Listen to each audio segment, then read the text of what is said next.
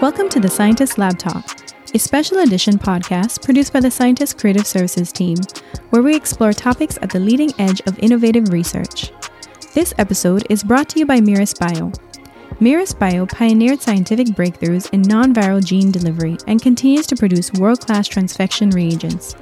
Now, as a global leader in transfection technology, Mirus Bio provides life scientists with the most advanced tools for gene expression, biotherapeutic protein production, virus manufacturing, and genome editing. In this episode, Niki Spahich from the Scientist Creative Services team spoke with Josh Snow, Director of Business Development and Marketing Strategy at Mirus Bio, about the past, present, and future of gene therapy, with a focus on how researchers can transition their successful therapies to clinical trials in the market and the cost involved.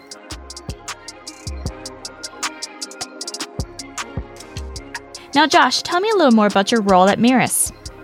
Thanks, Niki. I'm the Director of Business Development and Marketing at Mirus Bio. Over the past, getting close to 9 years now, I've held different positions, both technically focused and on the sales and marketing side of things. My colleagues at Mirus are a group of scientists. They have a very intense focus on gene delivery and have for 25 years now. We obsess over transfection, and now we're getting more involved in the GMP manufacturing space for viral vectors that are used in gene therapy. Now, Josh, gene therapy was once regarded as a highly experimental technique, but it's now becoming a reality. How did this field get its start? The concept of gene therapy arose in the late 1960s, early 70s. The first published paper on the idea was in the early 70s. Between that time and the early 90s, momentum built up in basic and preclinical research, and the first patient to be treated was in around 1990 for defect in adenosine deaminase. So my boss, the president of our company, Jim Hagstrom, and our former president, John Wolfe, were early pioneers in gene therapy research. We lost John in April of this year. He passed away from esophageal cancer, which was really devastating to us.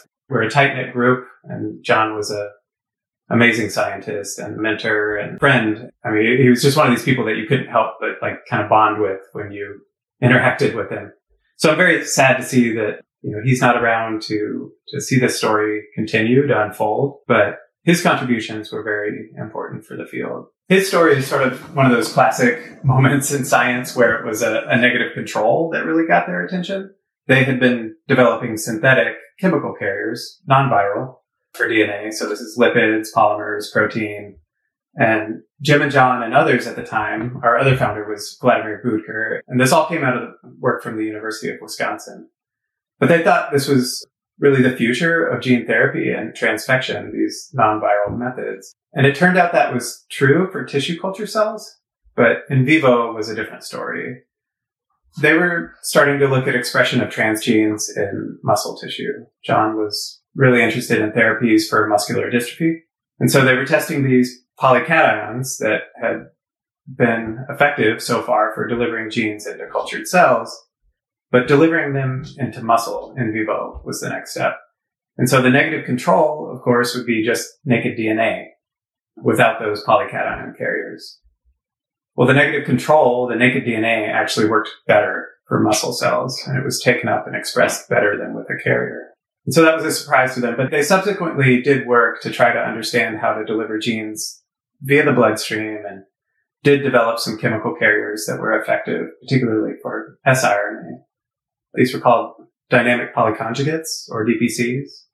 And that technology was sold off to Roche and subsequently Arrowhead Pharmaceuticals.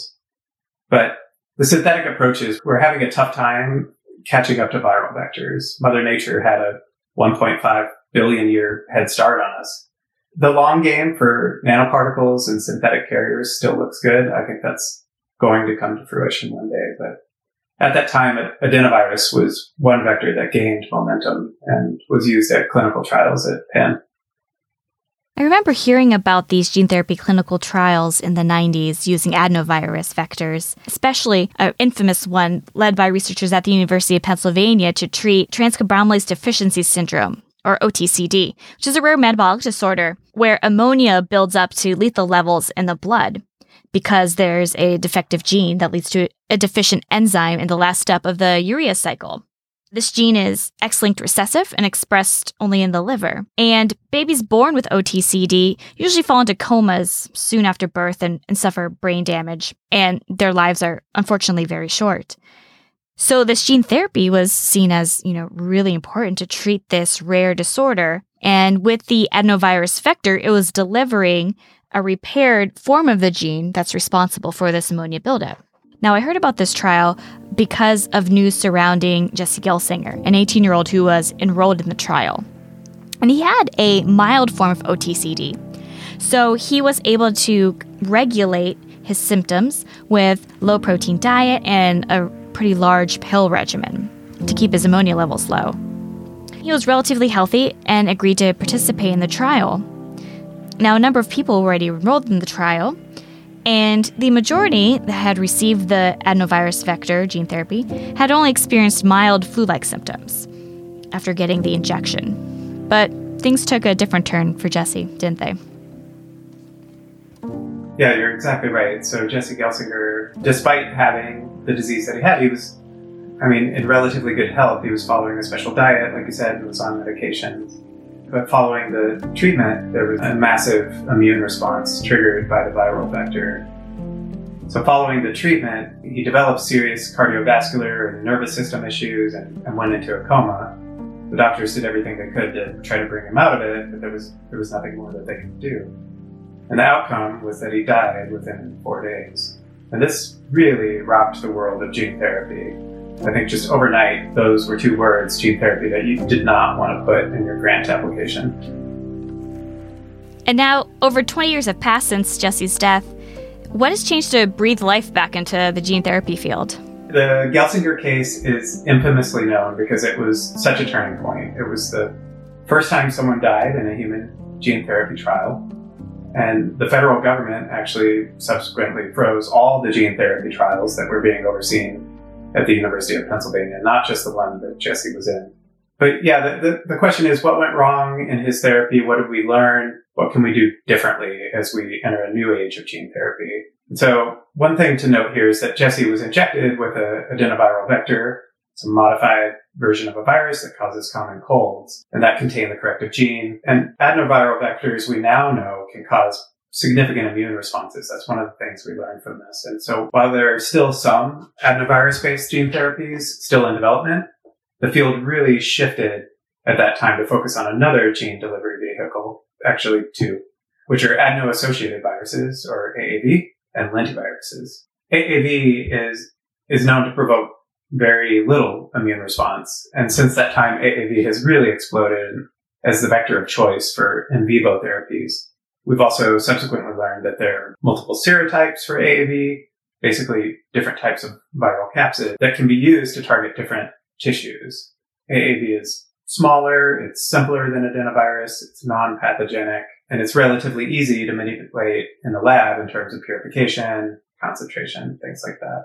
And then lentivirus is most commonly used in the ex vivo therapies, such as CAR T. It's taken some time since that event to really see some success in clinical trials. Much of that came through advances in basic research and translational work on the types of vectors that are used. And a lot of this was led by pioneers in the field, such as James Wilson at Penn, who was actually involved in the Gelsinger trial. There's Jude Samulski, who was at UNC Chapel Hill at the time, Guangping Gao at UMass. There's a long list of amazing scientists and physicians who have driven this forward. And now gene therapy is slowly accumulating success stories. One that particularly caught my attention is the gene therapy for hemophilia A. Now, in general, hemophilias are blood clotting disorders. And I don't know about you, but I first learned about this when I took a genetics class, and I was learning about pedigrees and X-linked genes, and looking at the transmission of hemophilia B throughout European royalty in the 1800s. But hemophilia A is more common, and it's due to genetic defect in clotting factor VIII, causing issues with blood coagulation, leading to external internal bleeding. Those with severe cases, which make up about 50% of people with hemophilia A, can experience spontaneous bleeding in the joints or muscles just from simple daily exercises or walking. And they also kind of tend to live in this fear of uncontrolled bleeding events from trauma or from being cut. But the general wear and tear can also decrease life expectancy. Even today, when there is one form of a treatment, which is replacing this defective clotting factor through infusions, injections. And depending on the severity of the disease, some people have to get multiple injections per week. So these issues with the disease, with supplying the treatment of the injections, and also potential immune response that can build up against that clotting factor really highlights the need for new treatments for hemophilia. Yeah, you're right. I mean, it's, for people who are, for the more severe cases, it's kind of terrifying. I would say from a gene therapy perspective, it's exciting in that it's a monogenic disease and you can target the liver for expression and secretion of clotting factors into the bloodstream. There are several ongoing clinical trials, and there have been a few developments in the news this year. So early on, people were just treated with infusions of these clotting factors, and then in the 1980s, it was recombinant factor replacement, basically just infusions of recombinant factor 8 and factor 9. But the cost for these treatments can be very high. And some patients, like you said, develop inhibitors that neutralize the clotting factors. The next stage along the way to hemophilia treatment was when we discovered and developed extended half-life, or EHL factors. And these could be administered at less frequent intervals. You mentioned people were getting treated multiple times a week, but these still had a relatively short half-life, which meant you had to continue with the repeated IV injections, and inhibitors and cost were still an issue with these products. And then another major advancement came with the development of non-factor therapies. So these could be, in some cases, administered subcutaneously and instead through IV. And this brought the frequency of treatment down to as low as once per month. These were less prone to cause development of inhibitors. And from what I know, these types of treatments were only available for factor 8 and not factor 9. The one example I know of is Hemlibra, which is an antibody that mimics the role of factor 8 in clotting. The Holy Grail would be a one-time gene therapy that would provide long-term and curative levels of clotting factors. The questions surrounding that are, how long will the expression last? How durable will it be? How high will the expression be? And what is the cost? Either factor 8 or factor 9 can be packaged in an AAV vector, and these are typically using a liver-specific promoter, and the vectors are designed to be taken up by liver cells and expressed there. The liver is already responsible for producing a variety of components in our blood, and clotting factors, they're already expressed in hepatocytes.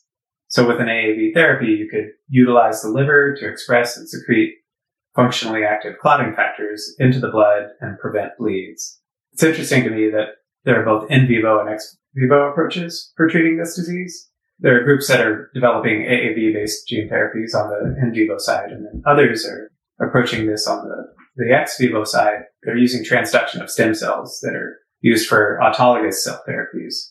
For example, one group has used hematopoietic stem cells that are transduced with lentiviral vectors, and they can achieve therapeutic levels of factor 8 expression. They've been able to correct the disease phenotype in a hemophilia mouse model, and some of these have made it to clinical trials. The leader to date has been the therapy developed by BioMarin. Niki, I don't know if you followed BioMarin and that story this year at all with their therapy, Roctavian. Yeah, I just recently heard a few months ago they had a little bit of a setback, didn't they? Yeah, I think the answer is yes. Front runner with the most advanced therapy for hemophilia has been BioMarin with their Roctavian, and I love that name, by the way. So it's an AAV5 based therapy, and I've looked at the news and the data from the phase 1-2 clinical trials from BioMarin, and what they've shown is that after about 16 weeks following treatment out to 40 or 50 weeks, patients are in the normal range. So the therapy is working, but then you can observe over 3-4 years of follow-up that there's a decline in clotting factor activity levels. And I think they don't have an explanation for that yet. So overall, I would say that this therapy looks promising, even if it may not end up being a lifelong solution. But there's recently been some news surrounding this that you mentioned that reflects a bit of a setback for BioMarin, which is that essentially the FDA rejected their first BLA. To add a little bit more detail there, BioMarin requested accelerated approval in late 2019 on 6 months of phase 3 data. So that would have been 16 of the 134 patients in the trial. So they had long-term data from phase 1/2 that I mentioned, but only 6 months from phase 3. That was all the FDA had in front of them to evaluate. And BioMarin received something called a complete response letter, or CRL, from the FDA. And in that, the FDA requested 2 years of follow-up data from the phase 3 trial. So what that means, they want 2 years of data from all 134 patients in the trial. And that phase 3 original completion date was supposed to be Q4 of 2020. So this year now would have been 1 year on all 134 patients. But based on the FDA request for 2 years of data, the trial will finish in the fourth quarter of 2021. We'll have to wait and see how it all plays out. I imagine there are some patients and families out there watching these trials closely that are probably disappointed to see these setbacks and are eager for these drugs to enter the market. Yeah, I imagine a lot of people are eagerly awaiting for a better solution to that.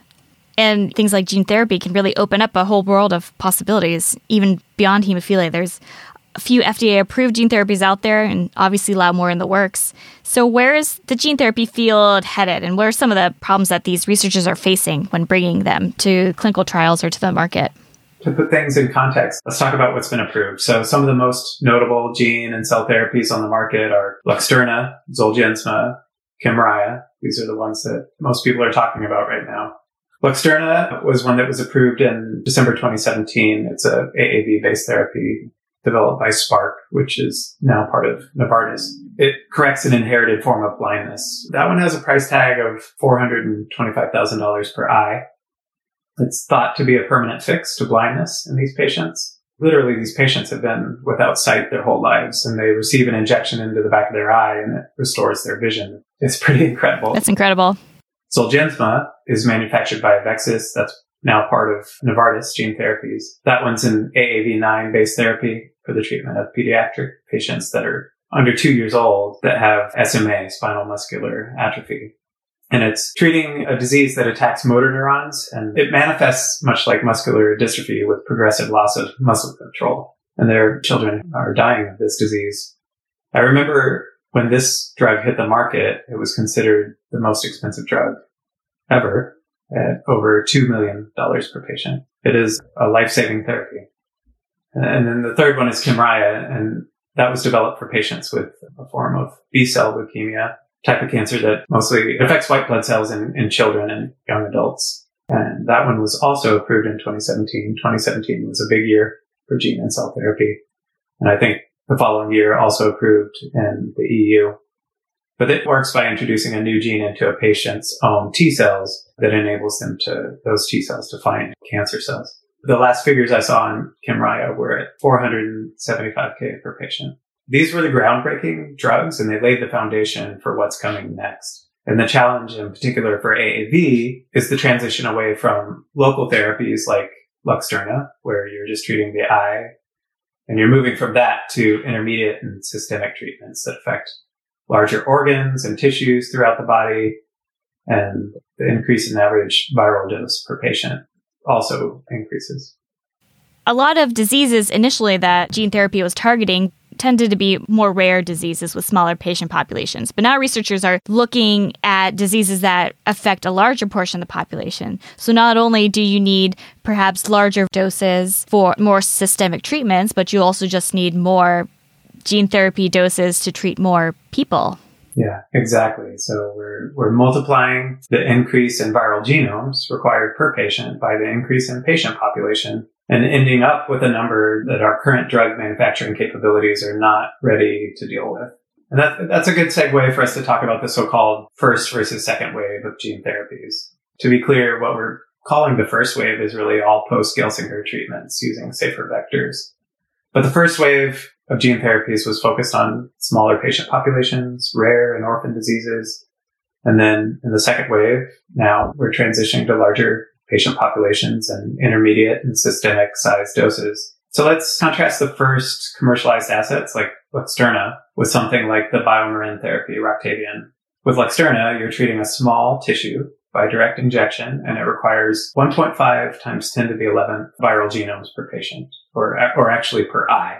And that has a current patient population in the US of about 1,000 or 2,000. Roctavian, in their clinical trials, was using 6 times 10 to the 13th vector genomes per patient. And this has an estimated patient population of more than 30,000. And then if you're talking about something like muscular dystrophy, Duchenne's, you're potentially looking at viral doses of 10 to the 15th per patient. Or the gene therapy being developed by Voyager for Parkinson's disease could potentially have a very large patient population. About 60,000 people in the US are diagnosed with Parkinson's each year. We're looking at 100x, 1,000x, greater demand. And so manufacturing technologies are going to have to keep up with the needs of the industry in terms of volumes, quality, robustness, and ease of use. And that scale-up also really contributes to the cost of these gene therapies. For example, the hemophilia A treatment is expected to cost around $3 million per patient. Comparing that to a lifetime of injections of Factor VIII, those can run about $1 million per year. So the gene therapy could still be cheaper in the long run, assuming that it's long-lasting. Let's talk a little more in depth about what makes gene therapy so expensive. Let's break it down and see if there's any way to minimize costs to make it more accessible. I mean, I guess I have to say, Niki, there are certain things that I don't like to cut corners on. And if I were a gene therapy patient, this would be one of those cases. But it used to be that traditional biologics like monoclonal antibodies and recombinant proteins were on the high end of the spectrum in terms of manufacturing complexity, because the reference point was small molecule drugs that didn't require mammalian cell culture or any sort of gene delivery. But now the reference point has shifted. We've gotten very good at making antibodies. There are well-established methods for stable cell line generation and CHO cells. And you're typically only delivering one gene for expressing the protein of interest. So compare that to engineering cells to produce whole viruses. These are much more complex drugs. And to produce them, you're delivering 3 or 4 genes to, in this case, suspension 293 cells. And the current technology doesn't really allow you to engineer reliable producer cell lines. You have to actually perform the transient transfection every time you make a batch of these drugs. Stable producer or packaging cell lines are still a big challenge and are not on the near-term horizon for gene therapy. Breaking down the COGS for gene therapy, like plasmids and labor and other consumables. In thinking about cost, a good anchor is a 2,000-liter bioreactor. That produces between 10 to the 14, 15, maybe 10 to the 16 viral genomes. Labor is the largest cost at around 40%. Plasmids are also very expensive when produced under GMP. They make up about 20%. And then the rest is a mix of overhead, consumables, but also the downstream purification process. And depending on the therapy and the amount of virus that you need, the costs for manufacturing vary by a lot. Some are in the range of hundreds of thousands. Some are projected to cost up to about $1.5 million in labor and materials, which just won't be sustainable. And in some cases, that's just enough virus to treat one patient. Now, I want to briefly outline the steps in the workflow that can take a gene therapy to market. It starts with getting your starter culture going and having to do this transfection pretty much every time to package the gene therapy components into these cells that are then going to start producing the virus, and that you can then add to large bioreactors in order to get large amounts of cells and large amounts of virus to then later go on and be packaged up into this gene therapy. Along the way, once you seed that bioreactor, you have to lyse your cells, clarify the broth multiple times, filter your virus out, go through additional purification steps with multiple chromatography and enzyme treatments. Then there's additional ultrafiltration and sterile filtration to make sure you have nice sterile product before you go on and preserve your product and aliquot your product into vials that can then be shipped off to various clinics around the world. So there's multiple steps that need to be able to handle these large volumes, these large virus titers. Yeah, you described a very complex process, right? The burning question is what parts of the process should change or upgrade.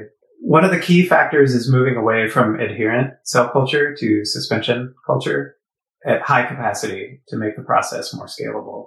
And then on top of that, you need high process yield. And wherever possible, I think gene therapy viral vector production will try to follow the same trajectory that monoclonal antibody development has followed. That could include development and adoption of specialized HEK293 cell lines for suspension culture. It would have been CHO cell lines in the case of antibodies.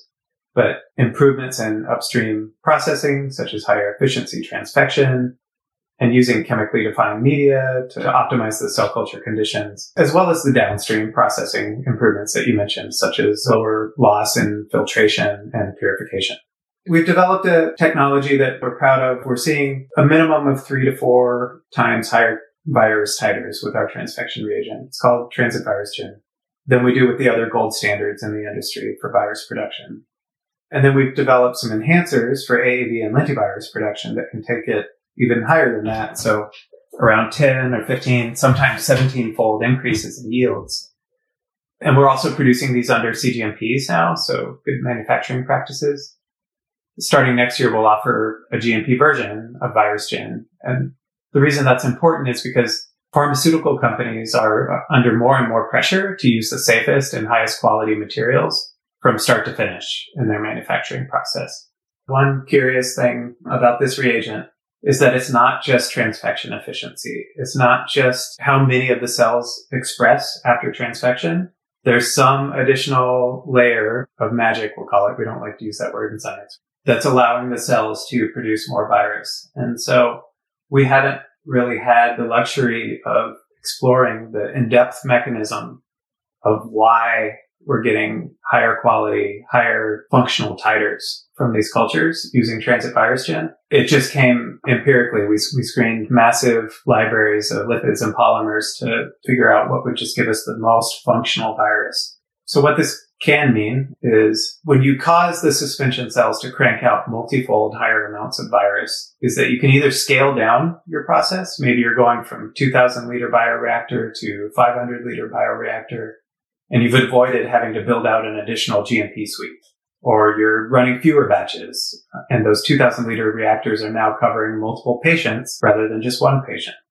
Higher yields equals more doses. If you're thinking about that at a COGS that could be projected at $1.5 million for a given therapy, which is completely not sustainable, and I can't imagine what the price tag would be for a patient, improving that process by tenfold brings us down to something that is at least realistic. And if your starting point is in the hundreds of thousands, you're not at that 1.5 million point, then you're in a much more realistic and profitable zone, and one that can be delivered to patients without astronomically high price tags. We're focused on transfection, but I think that's just going to be one part of a suite of improvements in the overall process for making this more efficient and affordable. Yeah, it'll be really interesting to see as time goes on, all of these new innovations that are going to all come together, I imagine, to hopefully make gene therapy more accessible overall. Yeah, I'm excited. And we at Mirus are excited to be part of driving technology forward for large-scale production of gene therapies and seeing those therapies reach patients that are in need.